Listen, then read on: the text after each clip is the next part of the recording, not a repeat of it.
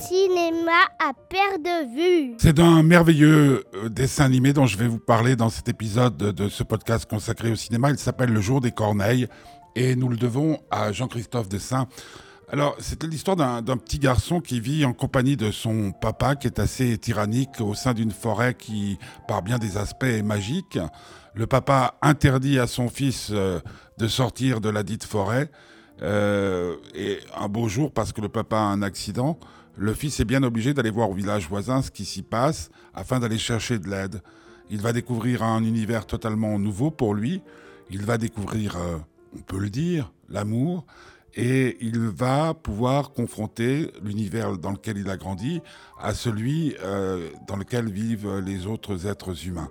Alors, ce que j'ai aimé dans le film de Jean-Christophe Dessin, que j'ai pu voir, euh, d'ailleurs, ce film et découvrir avec mon fils de 6 ans, c'est que mon fils de 6 ans s'est amusé comme un petit fou.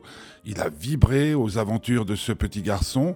Il a eu peur. Euh, il a été totalement enchanté par l'ensemble de l'histoire. Et puis, moi-même, à ses côtés, le voyant émerveillé, ben, j'ai pris un, plaisir monumental, un plaisir que j'aimerais que vous partagiez avec vos enfants.